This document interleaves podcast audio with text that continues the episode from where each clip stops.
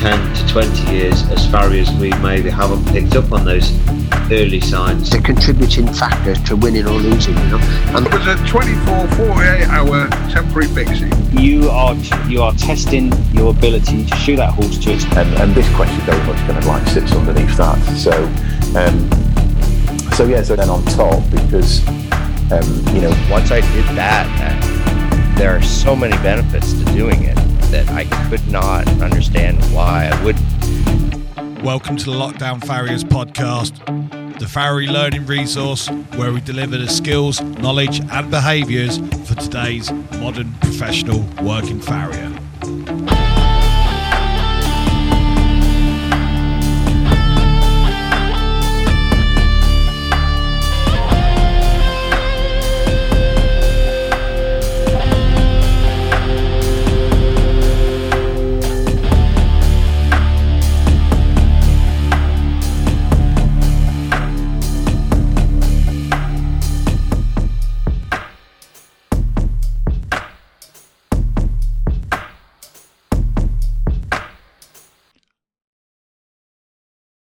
Welcome back to Lockdown Learning Podcast. It's been a while.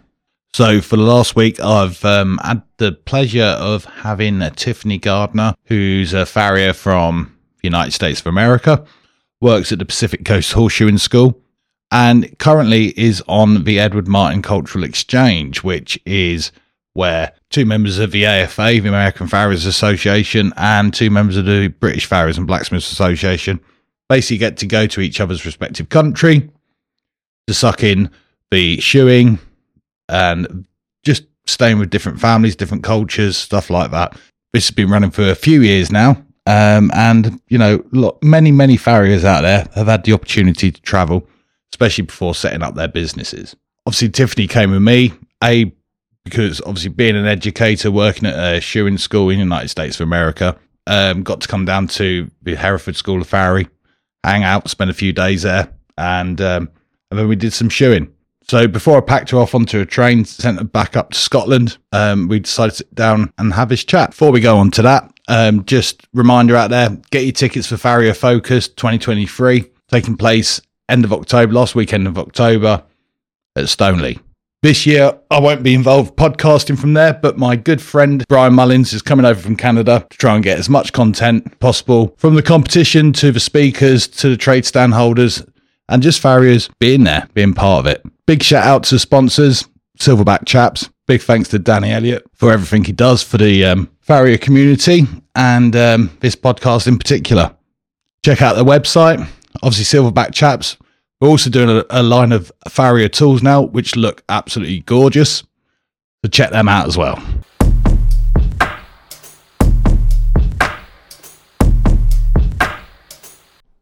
You obviously did your podcast with Dr. Curtis. Mm-hmm. But that was in when that, you were still stateside, yeah? Yeah. So that was with Bob, and we did it at the hotel Simon was staying at, and uh, just general conversation on who who we were a little bit and introduction a little bit and state of farriery in the U.S. Did he buy the drinks? Uh, no drinks.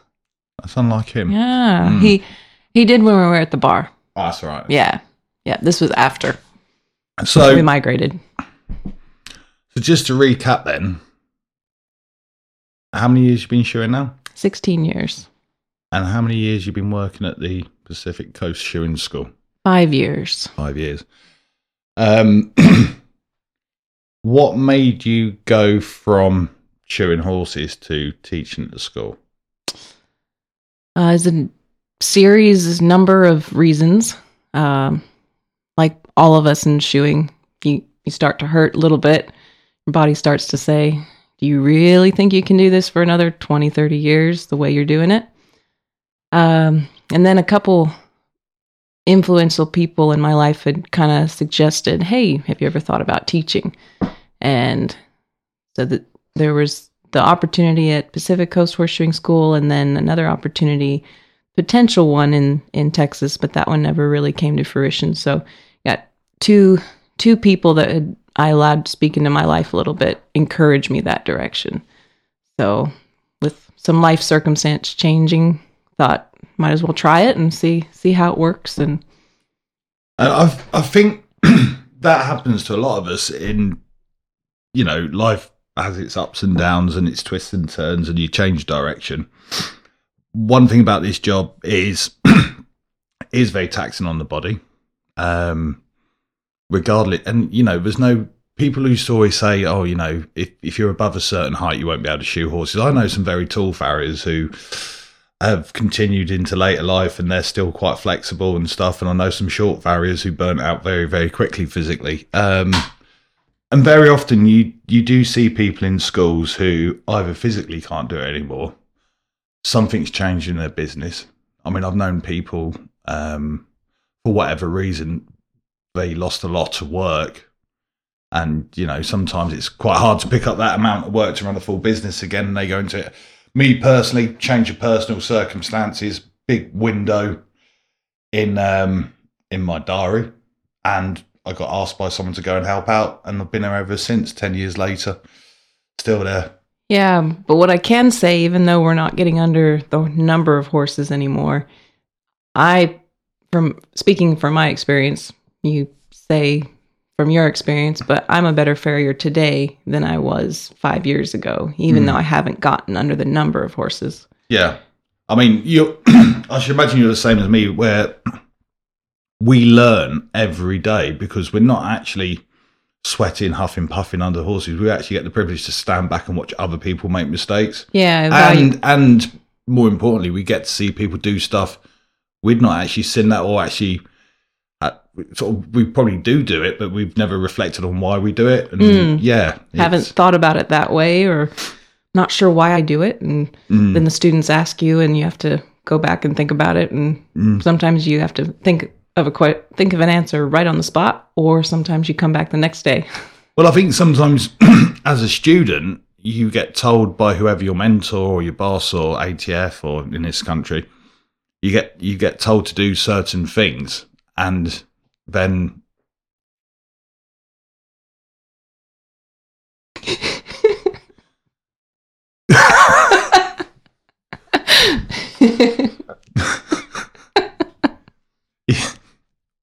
we'll edit that out as well. Um, we get we get um, told and shown certain things, and it's not explained to us. And sometimes, especially in the olden days, you, you would maybe question it and get told to not question it Hmm. um, because that's the way they were taught, and you end up with this sort of anec- anecdotal like passed down through generation to generation of farriers, and nobody still knows why we do it. Hmm. Um, which, you know, are, people ask you stuff. I mean, I, and again, this goes back to when I first started teaching, where people would be asking, "Why do you do that?" and I'd be like, "Because I do." I don't know. It's just what And you it- do. and, and it's not and then you go away with that and you're like why do i do that? Do i actually even need to do that? Mm. um so yeah it's it's definitely taught me a lot. It's um you know it's being in in that kind of learning environment is um yeah it- it's it's a two-way thing isn't it? It's not just we're not just teaching them they're teaching us. They just don't realize it. And they're not Mhm. getting paid to do it either Exactly. brilliant. Win-win situation. So, um, so you're currently on the Cultural Exchange, Edward Martin Cultural Exchange. yes. How long you been here now? Oh, month, one month and a half, one and a half months, So you're halfway. halfway through, Yeah, and not- it's it's flown by, but at the same time, it hasn't. well, I should should imagine. I mean, many people have gone down this path over the years, um, and uh, again, it depends on the personality. Some people absorb everything they see from the culture to the showing to ev- different people running businesses different ways, etc.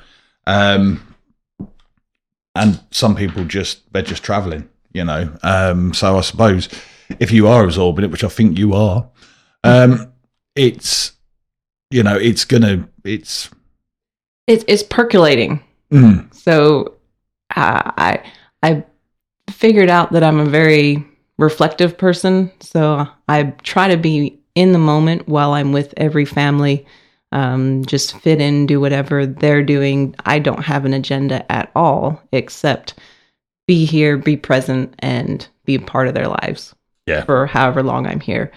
And then I was advised to take a journal and actually write in it, even if it's just a little bit. But um, it's probably the first time in my life that I have actually followed that advice, even though people have said, "Hey, journaling's really good for for as a good habit," and I've never really taken it up. But I might actually continue it when I get home because I there's no way I would remember everything that I have been doing, all the people I've gotten to meet, if I hadn't taken short notes. Basically, just taking notes every day. Yeah. I mean, I mean, I've toyed with that over the years, and um, when I have started, it doesn't take a lot to get me to stop. Then you just get out of the habit. And I think that's one of the things I do like about social media. I mean, different people use social media differently. I have all since using especially Facebook and Instagram all those years ago. That's what it is for me. It's it's my own Yeah. recording device pictures. I mean, you don't put very often. You don't put you if you're going to put something on there. It's important to you, Mm. and it's something you want to remember. And you just flick through, and you don't need to carry loads of hardback diaries and yeah. journals. And but yeah, it's um, but yeah, it's it's really good to sort of look back and reflect, and especially when you're doing something this intense, because you know, like I say, going through all these places. I mean, how many places? Who who have you been with thus far? You So I started with Liam O'Hara, and he was in Milton Keynes, and I spent about a week and a half with him. And during that first week and a half, uh, it just so happened that he was going to be part of the Tour de Farrier for the Farriers Foundation uh, bike ride, and so he asked if I would join, and I tried biking it, and then my knee said can't do it. But then I just uh, ended up in the support vehicles, which was actually awesome because then I got to have conversations with people, and I got to meet so many um, on that on that first experience. So many farriers that if I had just gone place to place to place and not had exposure to the other farriers at an event, I wouldn't be probably wouldn't be sitting here with you at the moment. That's Danny, what- because I wanted I I wanted to meet you, but I didn't know when or how or if that was going to happen. and it just happened to be in the support vehicle. Yeah. You yeah, Yeah, but it was it was a good crew on that. It um, supporters and more importantly the peddlers. Um, you know, um, no, it was. It was it was it was a good few days that was, and obviously for a very important charity. Um, but yeah, it it was it, it that kind of thing opened doors. I mean, obviously, I'm about to drop you off at the station and sending you for your sins up to Scotland um, to stay with Chris Carroll. Obviously, Yeah. you met him. He was the event photographer and part-time farrier. Um, but yeah, it's um, no, but it's good though because it's networking, isn't it? That it kind is. of thing. Yeah. You know, spending those evenings in them hostels, Mm, it was it was know. great. talk, It's- chew, chewing the day over a beer. You know, it's all, it's all. It's it's where it's, it's. I think again, we- we've always said about conferences and conventions and seminars and stuff. The education side of that that happens in the bar when Mhm. people are talking about Yeah. you know the day to day stuff and what they've just listened to. You know, Yeah. But- There was one distinct thing that was different on the Tour de Farrier that I picked up was you know when you're at conferences, summits, contests, everyone has their farrier mask on, farrier image and identity. Every not everyone at the ride was a farrier, but No. they were involved in some way, form, or shape. And no one had the uh, no one had to put up a face or a front no, of this is who I am as a farrier. yeah. I mean, we were this is who I am as a person. Tight tight fitting lycra is all revealing really isn't it? You know and maybe they reveal themselves a little bit too much some of the riders but yeah it's um but yeah it, it's funny. You take farriers out of the farrier environment and we're just people. Mm. you know It was really cool to see that. yeah. No it, it's a good event you know um you know again one of the reasons i I refuse to wear lycra. Um, I- did it once, never again. Um, but I, I will always go and support it because it's a great charity. But it is one of those events where, yeah, like you say, they're not all farriers, but there was a lot of farriers. Um, and it was nice. I mean, I met farriers on that. I like to think I know a lot of people, but I met farriers there who've been shooting some time. I'd, I'd never met them before. Didn't even know their names. Mm. Um, you know, for such a small country, that's quite rare, really. Yeah. Um, but no, it was good. And where did you go from there then? So that was your first stop. That was my first stop. Then Liam dropped me off in Newmarket, and I stayed with Ed and um, Ed and Lisa O'Shaughnessy, and worked with Ed and Will um, in their practice. And I'd never been a part of the racing world, so it was really cool to see um, how they do it in Newmarket because there's no other place in the world that does it like Newmarket No. and pretty spectacular. And um, got to spend a day with Dr. Simon Curtis, and he showed me the old forge at the Racing National Racing Museum, and uh, made a shoe. Watched him work with the um, an apprentice, and then he took me to Bury Saint Edwards Edmonds. Edmonds. Then Dr. Curtis took me to Bury St. Edmunds and just really cool to walk around and and get told the history of it because and walk through it. You can read it in a book, but there's nothing like walking through the the history of a place. Yeah. Um, Well, that's more than me and Brian Mullins got because when we went to visit him, he sent us to the museum because he'd got a prior engagement, but it turns out the museum was shut on that day. oh no! So we had to go and sit in a pub, but oh well. oh well. it's it's all life. good though. But again, you know, I think it's almost like if you if you think of the um, history of Newmarket, I think Simon is the curator of that museum, as in the whole town, because he knows everything, he knows everyone. He's been Yeah. there a long, long time, and his sort of lineage goes back many, many, many years. Um, but he's, he, you know, it's very interesting. I mean, the two racehorse centres, if you like, in this country are Newmarket and Lambourn but both those places are very and the way they do do what they do is just very very different they're like not related whatsoever Mm. um, which is quite interesting but newmarket is a one of those places i've taken quite a few people there in the past because it's, you know it is such a center of equine i suppose a bit like your kentucky Yes, but I actually haven't been to Kentucky to the like the center of the race world, so I don't know how it all works in Kentucky. no So I'll have to go. I'll have to go visit them and ask, see. ask helen she's been Yeah. She's got loads of pictures. so, um, so, so from the O'Shaughnessy's, From-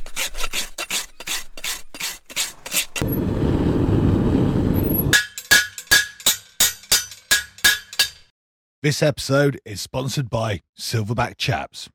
Silverback Chaps, they've got your back. Have you ever been curious about silverbacks, but just don't know where to start?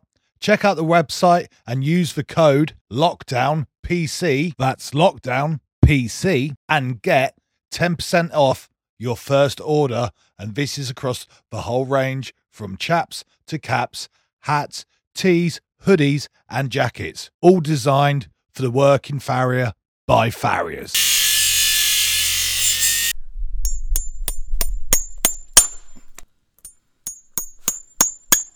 From there, I went to um, Stephen Britton and his wife Lucy, and it was really cool to spend time with them. Oh, I forgot to mention, Will had been on the cultural exchange program to the U.S. Right. So it was cool to kind of debrief and see the differences in his experiences um, going to the U.S. And then Stephen Britton had also done the ex- cultural exchange program to the U.S. So those were really kind of neat connections to Mm. to work with there.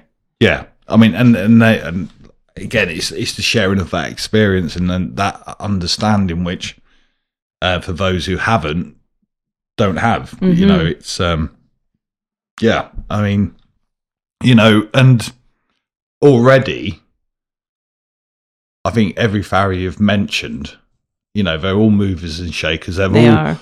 Either been on a journey or are currently on that journey to sort of to excel themselves. I mean, I know Liam not long ago passed his associate. hmm Um, Will and Ed, you know, just won last year, Stoneleigh. Mm. You know, and they've they've put so. I mean, the whole Irish team have put so much effort. You know, coming in that top five for so many years now, and to actually see him win it last year was pretty amazing. yeah.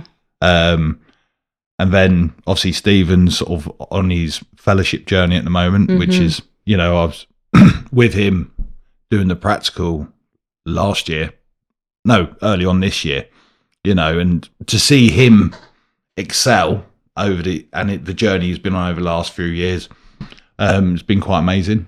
You know, he's really, really sort of, you know, he's, he's, he's not just, He's hungry. he is hungry and Mhm. he's he's put the work in, you know, and Yeah. Yeah, he's absolutely on point, which is really good to see. So where did you go from? From there, um, oh, another Stephen went to visit Stephen Hill and his family. Yeah, I apologise for that right now. Um, I'm only joking, Hilly. Love you, really. and that that really has been a an incredible week time wise um, and experience wise because I got dropped off at Burghley, um, the five star vent trials, and I mean, isn't it Burghley badminton and is there one more event? Not in this country. Not in the yeah. So I think I think the five stars are. I think there's Burghley Badminton in this country, Kentucky, Kentucky um, Pau in France, and Luhmühlen in Germany. I think, yeah. but they're the the big And Grand Slam ones. everyone wants to go to Burghley and and experience it, and I got to experience it behind the scenes and um, sit there, watch the competitors prepare, whether it was for dressage or a cross country day or the show jumping day, and be there in case they needed something, and um, have the conversations, go up and experience the shops and the social life uh, that all the spectators bring to Burghley, and just the amazing scenery. Mm. And It is a beautiful place Mm. there for sure. Yeah.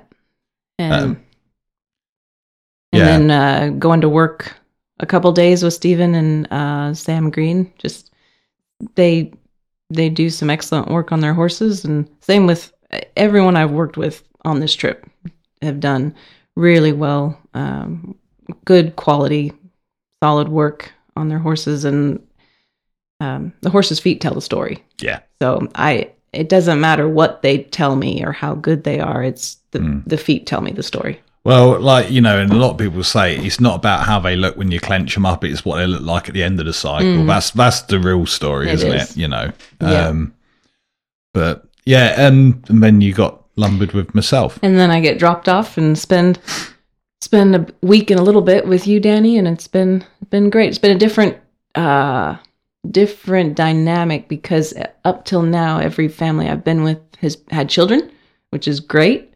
Um but honestly I did need a little bit of a, a break mentally and I would have appreciated the time. Sleep. Sleep, yes. Yeah.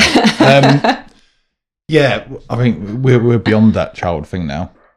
You know, we just got a whippet who's barking in the background, attention seeking whippet.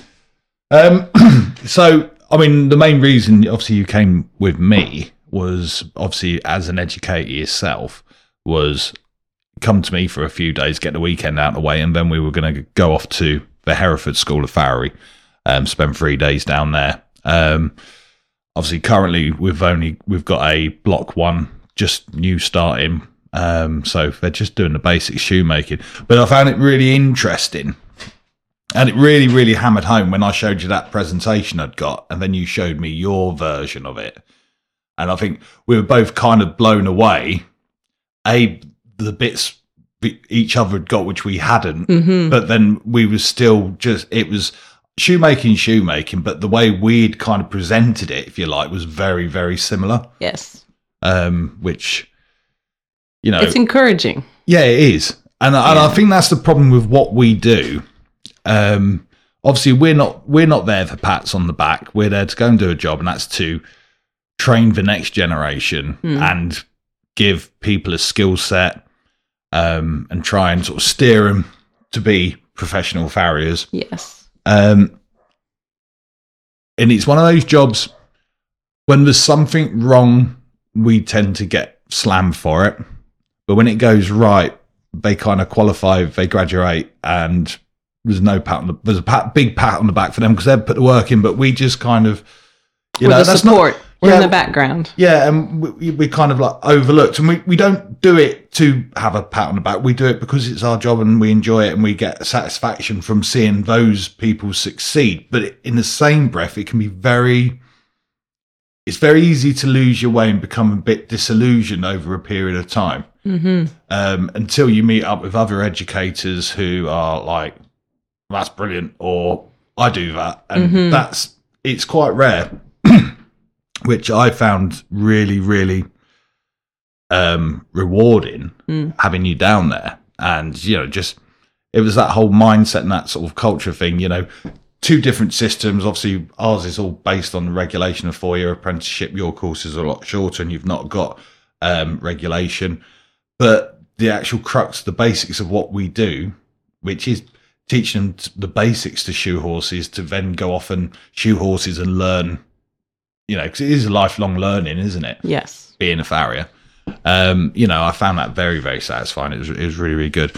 Um, and you got to meet uh, David Greenwood and Corrine, the registrars from the Worshipful Company and the FRC. I did, and that was actually really good to put a face to the name because I had had to communicate with them prior to coming over here um, to get my farrier's registration license. Yeah. Yep, I had to get that all squared away before could come in and and do this cultural exchange program, and then I did decide to apply for the uh, cert jour- journeyman diploma. Had it what- Fast track. fast track thing I believe that's Yeah. what it is. Yeah. so that I can in the future do more uh, more exams with the Worshipful Company of Farriers. And so Corrine and I had communicated So are you throwing it down now that you you're going to go on that AWCF journey? down the road. Yes. Good. So I mean, and I'm not being biased because I'm British, but I do think, and I don't care what. This is just my thoughts, but of all the exams in the whole world, I think the AWCF, even over the fellowship exam, is the tough one. You know, I think, I think, I think the, AW and the also the AWCF and the FWCF are two different exams mm, you know, I mean, there's some things that interlink, but the main part of the fellowship exam is physical and theoretical communications. right. Whereas as a skill test, I think the AWCF is definitely the ultimate. Okay. Um, and I think anyone, anyone who's ever been on that journey, successful, will probably say, well, one thing I do hear a lot of people saying when they do finally pass it, or even on the journey if they failed it, to get there, that they turn around and say, well, you know, I've been showing horses for 20 years and I've been showing horses with the handbrake on Right. because now I've got that confidence to actually go with my convictions. I've got that. mm, I've got so much more in depth knowledge about what I'm doing and confidence. And I think that's the key word confidence. I think so too. That that's really what I've seen because everyone so far I've been with has either been an AWCF or has done their fellowship or working towards it. And the difference in the confidence that these people have versus people who maybe haven't put themselves in the environment to take further exams or tests um, you see it with how they communicate with their clients, Yeah. how they approach their horses um, that have something that deviates from just your standard shoeing. They're able to do it with confidence at the forge, confidence in communicating with their clients, so that the clients understand why they're doing it. Mhm. And I think that's what the exams give you, and that's the value that you can pass on to your clients. I bet you, with the people you've seen thus far, I bet you've talking about that client communication. I bet you've seen a lot of differences in how different people tackle that. Mm, I have. Some of it comes down to just personality. and Each of us are different. Whether you really embrace that uh, interaction and and want to foster um, foster a certain type and um, style of communication, you want to keep it via text only, or phone calls, or in person. Um, that's up to you, the individual, to decide. Um, but because we are in the service based industry, the clients do expect communication. Mm. And Yeah. so, as long as, however, you've decided to communicate, you actually follow through and do communicate, then um, it's it's fine, it's right. Yeah. But I mean, I, I think that again, one of the big changes in my lifetime has been obviously again text messaging, social media. I think text messaging only first started just about the time I qualified. To be fair, okay. So, but again, not everyone was doing that. You know, people. And it was probably where you had to pay per character and letter. Yeah, so you kept absolutely. it short. yeah, and you didn't have emojis back then, Right. Um, but but I mean, I remember when I first qualified, I had a landline telephone and an old school answer machine. Mm. I mean, you'd have to come in at the end of the day and go through the answer phone messages, and you'd spend all evening on the phone. So in one way, it's got a lot more convenient, but you You're only accessible. you only had that one method of communication. I mean, I talk to some people and they talk about the old old days where people used to have to write letters to their Mm. farrier. Oh wow. Oh my goodness. I know. I can't even really think of like I- I imagine know. that. Um, but again, farriers weren't traveling the distance that they perhaps are now. Mm. They weren't so mobile. But if you were, yeah, the, people didn't even have telephones back then. Mm. Or if you did, they had to go to the phone box to phone the farrier. You know, it's like, Yeah. it's hard to believe. But now we've got WhatsApp, Facebook Messenger, Facebook. And there's all these emails and just all these different. Sometimes it's hard to keep a track for some of these guys. Um, I'm okay because I don't do a lot anymore. I only Yeah. shoot two days a week, and the, the clientele I've got, I've been shooting a long time, as you saw, and you know they know that if they send a text message and I don't get back for a couple of days, they will eventually. Mm-hmm. But I've obviously I'm somewhere, or you know what I mean. We have that kind of understand, which is Yeah. really really important. But Yeah, I think I think that comes down to explaining and, and making sure that your clients know what they can expect from you. yeah, So if you outline that in your, I guess, client introduction, or if I'm taking on a new client, this is what you will and can expect from me, Mm. then uh, it sets up a positive client farrier relationship down the line. But if you don't set those boundaries and clear expectations, then it's gonna that's where you're gonna fight to keep control of your Yeah, exactly. of your um, client base. yeah. I mean, I mean, I don't think I've ever had to ghost a client.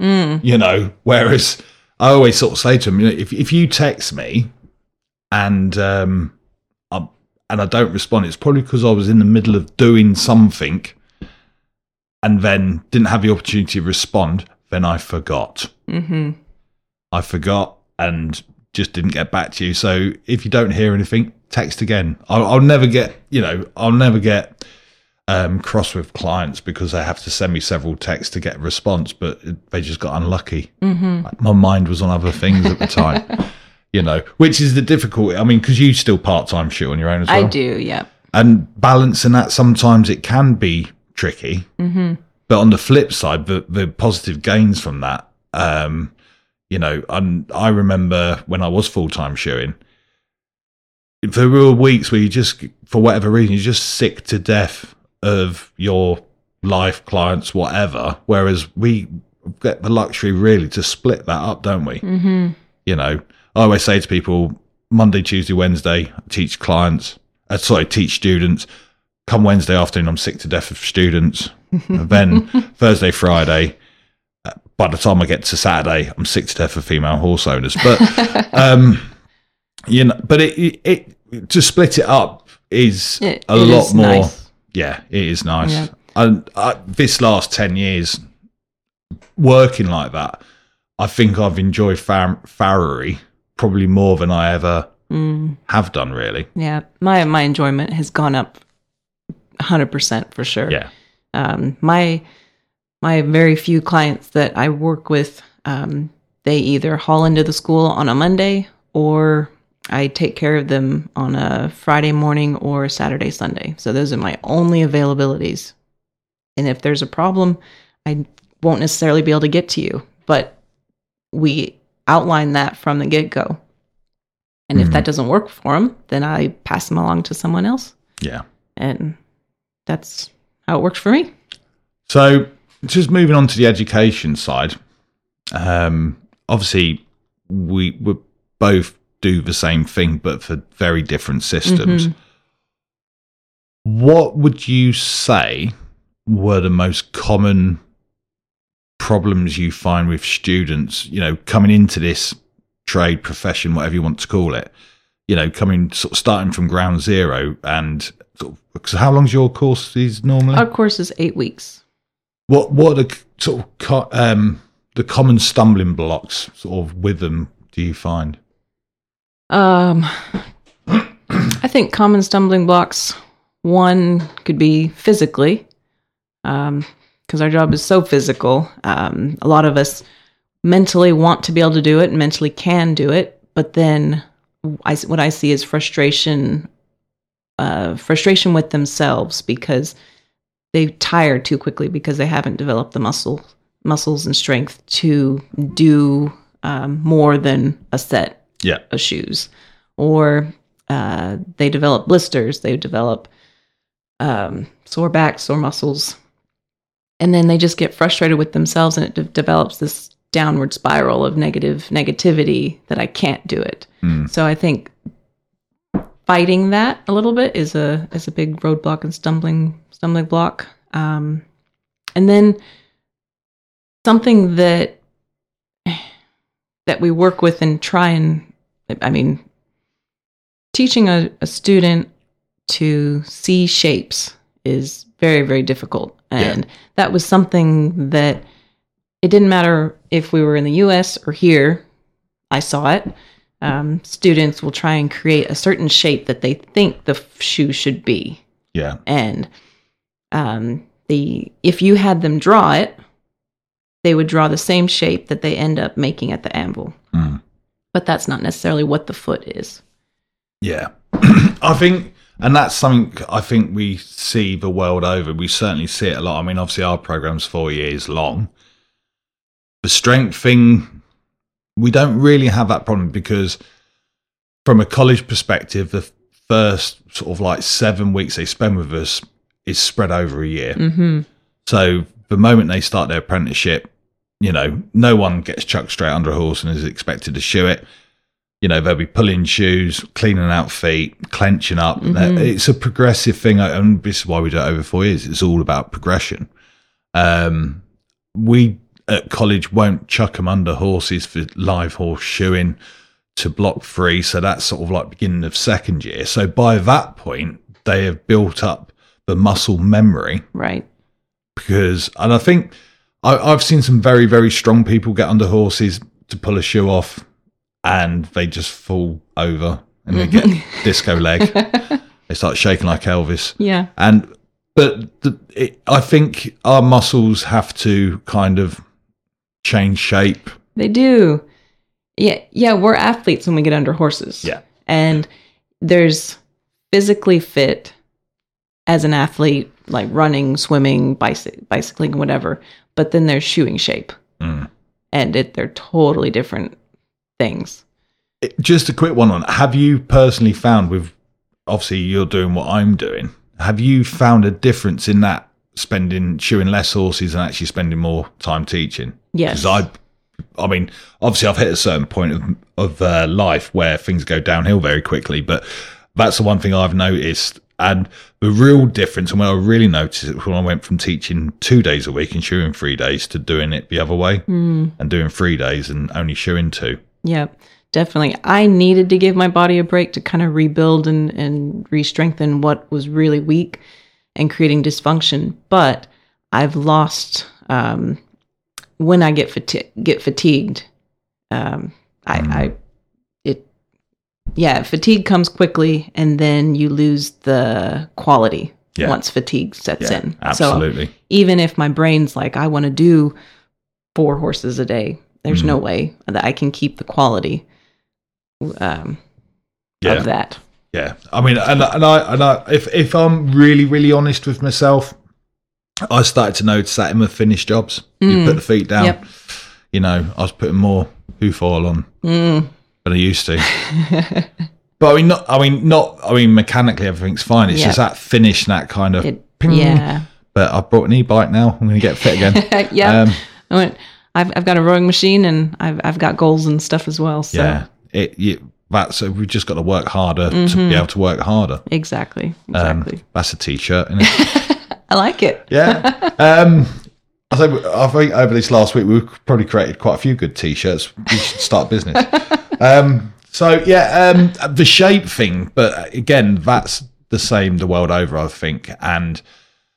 I, I don't know what it is. Where uh, I find with a lot of students, whether they've got the hand-eye skill or not, they seem to have this preconceived idea in their head.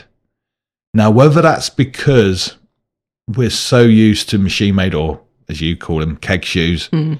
and let's face it there's a lot of good machine made keg shoes out there now which do have a good shape for a, a sort of intermediate ideal foot but there's not so many intermediate ideal feet out there so we have to do something with that and if we're making handmade shoes for that foot the obvious way is to build that shape um, but it's something we find very difficult. And I, I sometimes feel that over the years that may have been hampered as well with some of the things you do see on social media. Social media has been great. It's brought this global farrier community together. You know, I'm watching what people are making in Brazil, going, "Wow, that's amazing." Yeah.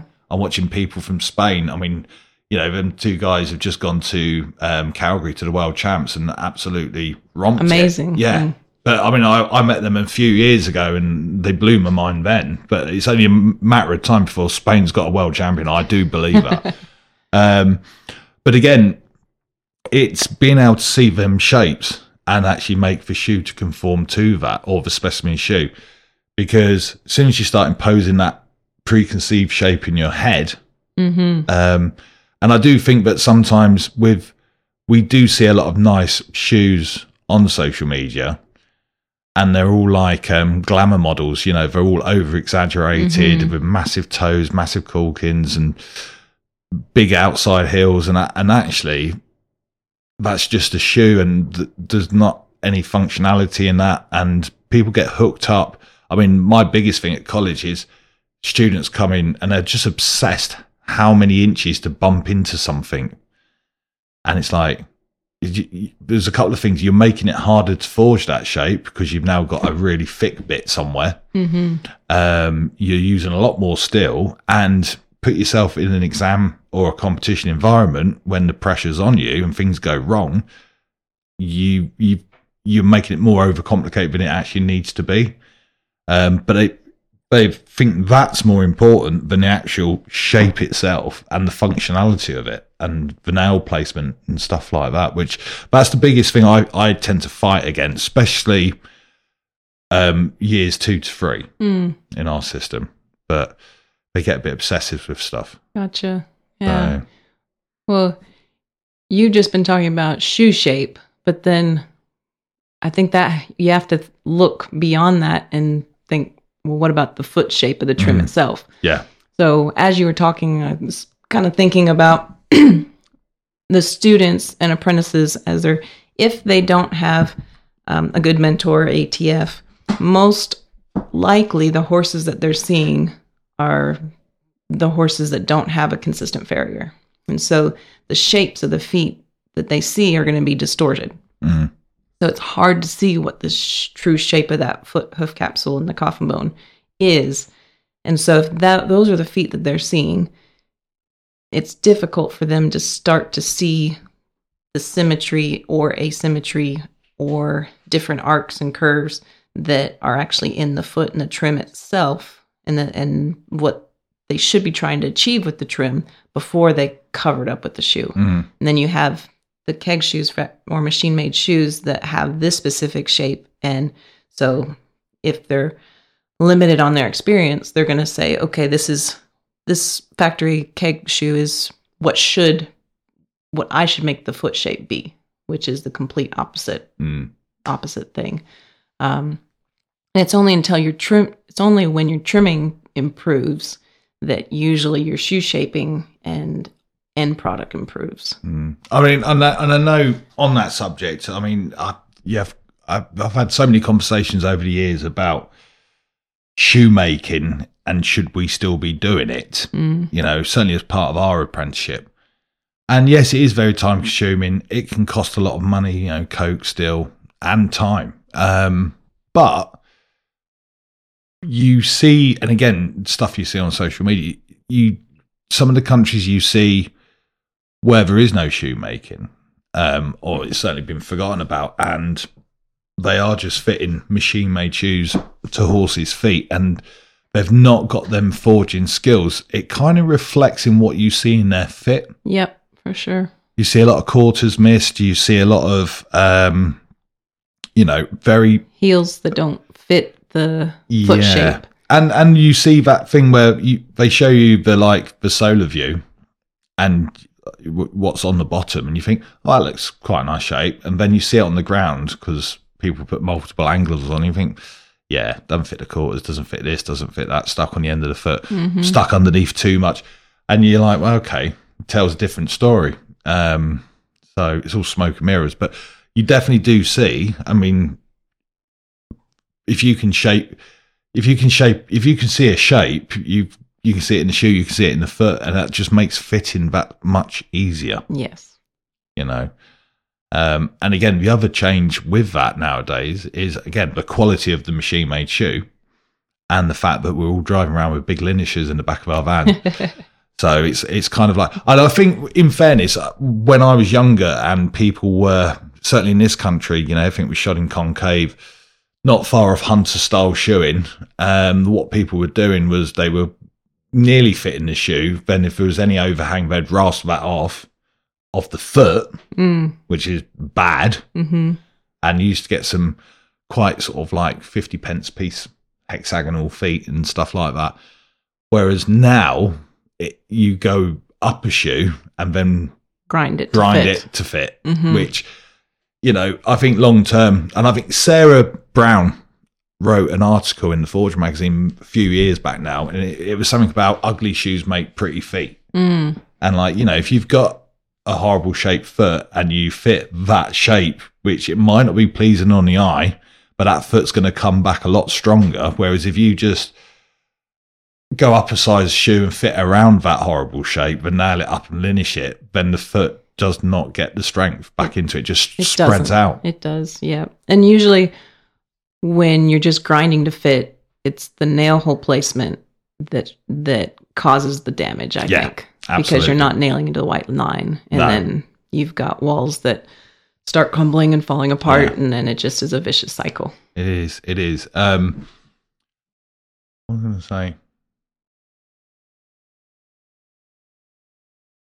Thought something to say on that, and I can't remember what it was. But no, yeah. I mean, the shape. Is there anything else you struggle with with your students? Hmm. What about the selection process? Have they got to have any qualifications before they? Not for our school. I know there's a couple schools that um, do have either an interview or, or things you have to apply. Um, for us, we don't. Um, part of that is we think, I mean, everyone has the right to choose what they want to do and the right to their um, choice in their education. Some people come through and do our course because they just enjoy learning Mm. and they they want to learn a new skill not that they are actually going to be professional farriers down the line and it took me about a year and a half to accept that not every student that comes through our program is there to build a professional business Mm. afterwards and so my goal for every student is to meet meet them where they're at um, whether they come in green as can be or with prior experience um, we give them the opportunity to excel. Um, if at the end of our first week of school, they think, "Oh, I've made a complete mistake," and that that's kind of our our trial process or our, our entrance, ex- our let's see if they if they want to do this, um, and see if we can teach them because we've certainly um, sent students away and given their given them their money back because they were not teachable. We weren't able to um, to work with them. They didn't have physical requirements or um, were uh, what else? Oh, they just thought, oh, I made a mistake. Yeah. So um, we give them their money back, no problem, no big deal. You gave it a try. Thank you for giving it a try, and we'll Yeah. see you down the road. Yeah. But it's the the worst thing is is ke- keeping a group of students where one or two people don't legitimately want to be there Yeah. because shoeing horses is difficult and it is a post um, post primary secondary education um, course and so it's a voluntary course so each Mm. student's coming through by their own will so Yeah.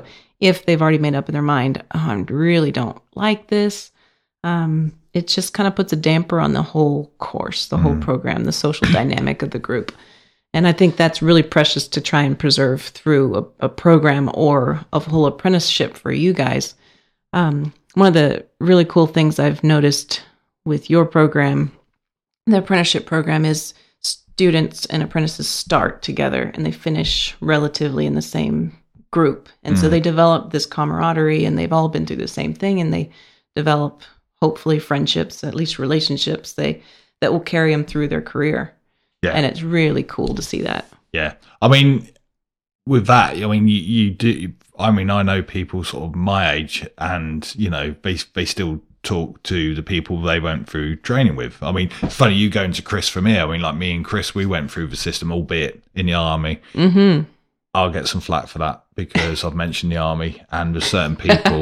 Actually, it's a sport. This is only your first time mentioning the army. Right, Exactly. I'd just like to mention that. But there are people, it's a sport with them, and then they will send me an Instagram message saying how many times I mention the army in each podcast.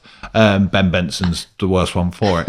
Um, just like to say. Um, but no, it's, it's, um, with our system, and we discussed this last week, but you know, they've got to have a certain amount of academic qualifications to get in. So that's five level um, two qualification, maths, English, and free sciences is the new way now.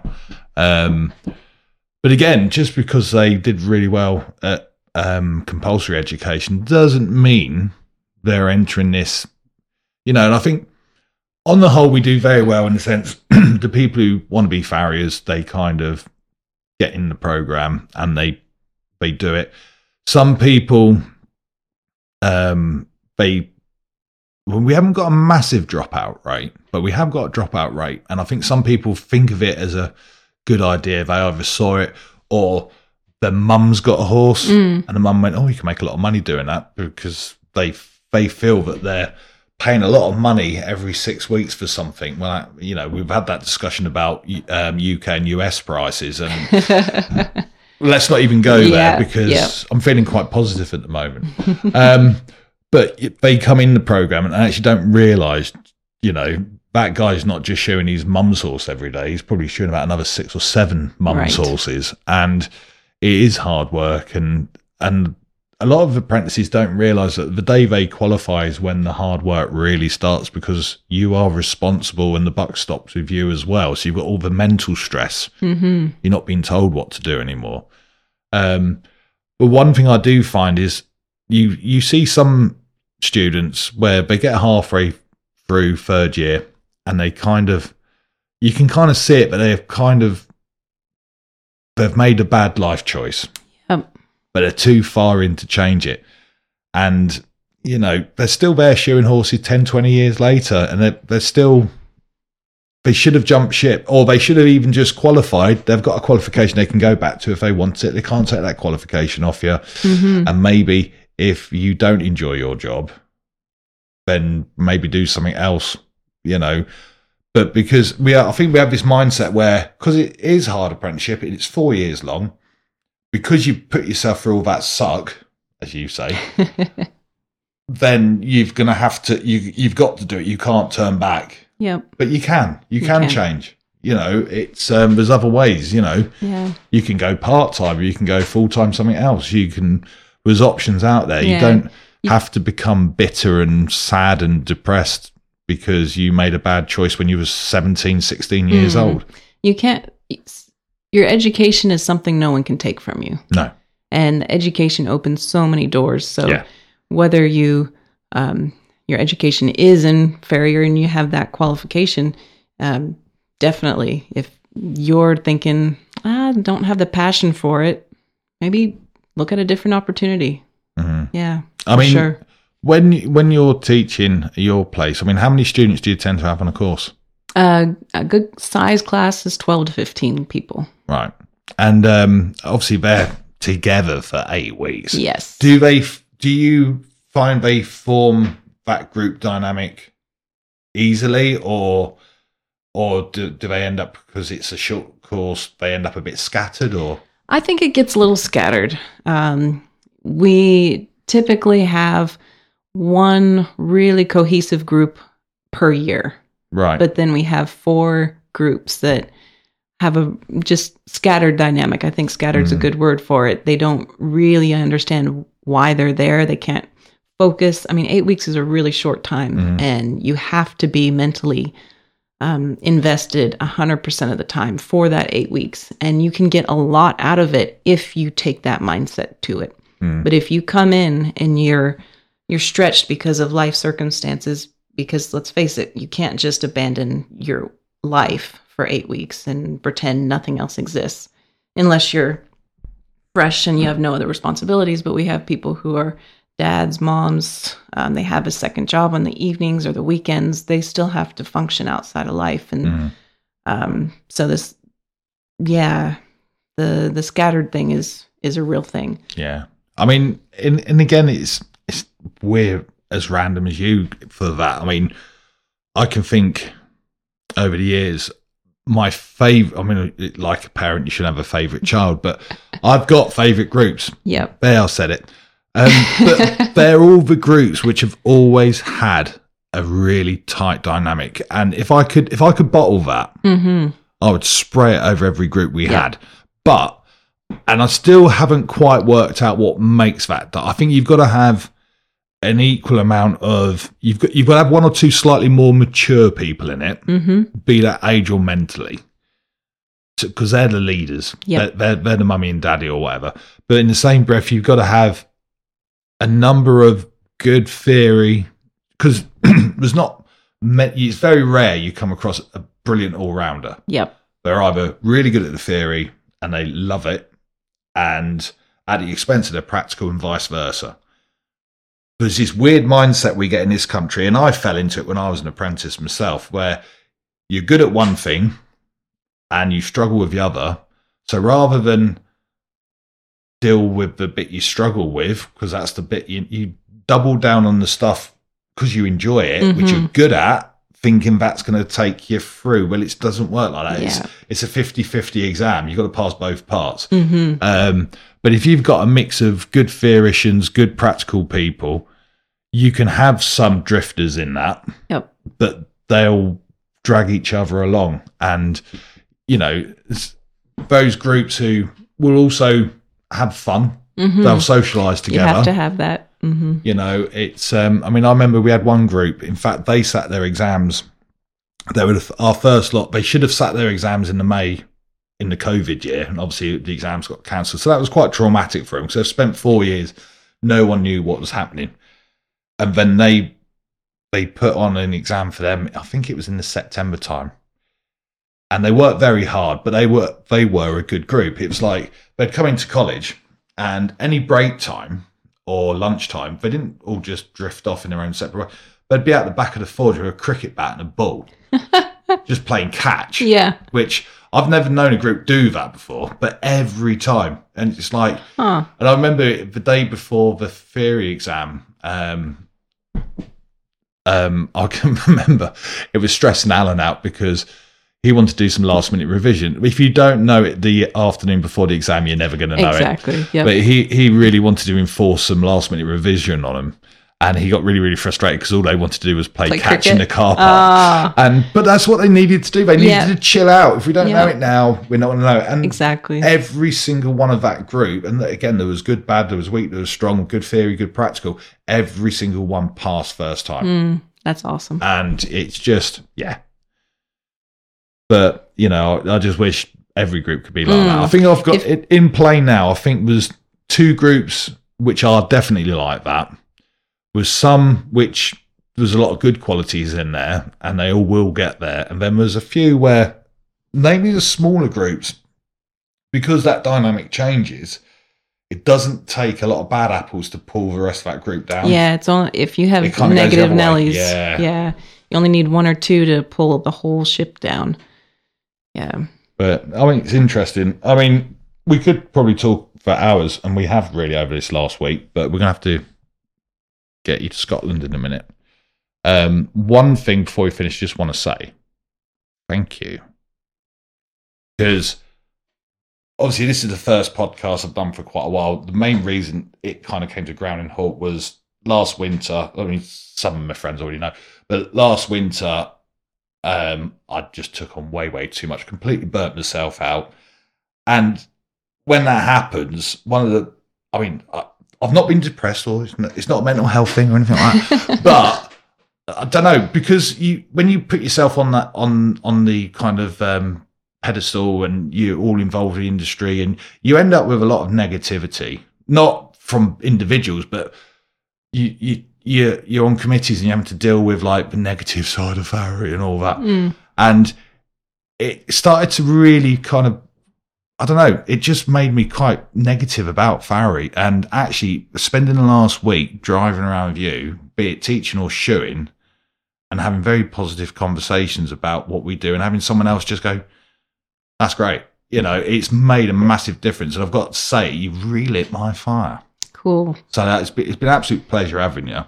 I do hope you enjoy Scotland and the rest of your stay here. Well, And I look forward to seeing you again at Focus. yes, it's going to be great. Thank you, Danny. I this has been something I've been looking forward to. Um, being here, being at the school, and seeing how you guys do things. It's it's where my passion's at. And um, same to you. One of the reasons I'm I'm here in the UK is to look for and find people who I can put in my mentor in my in my group that can push me and um, I hope I can put you in that in that group and hopefully Yeah, I'll, I'll let you in. all right thanks thanks cheers.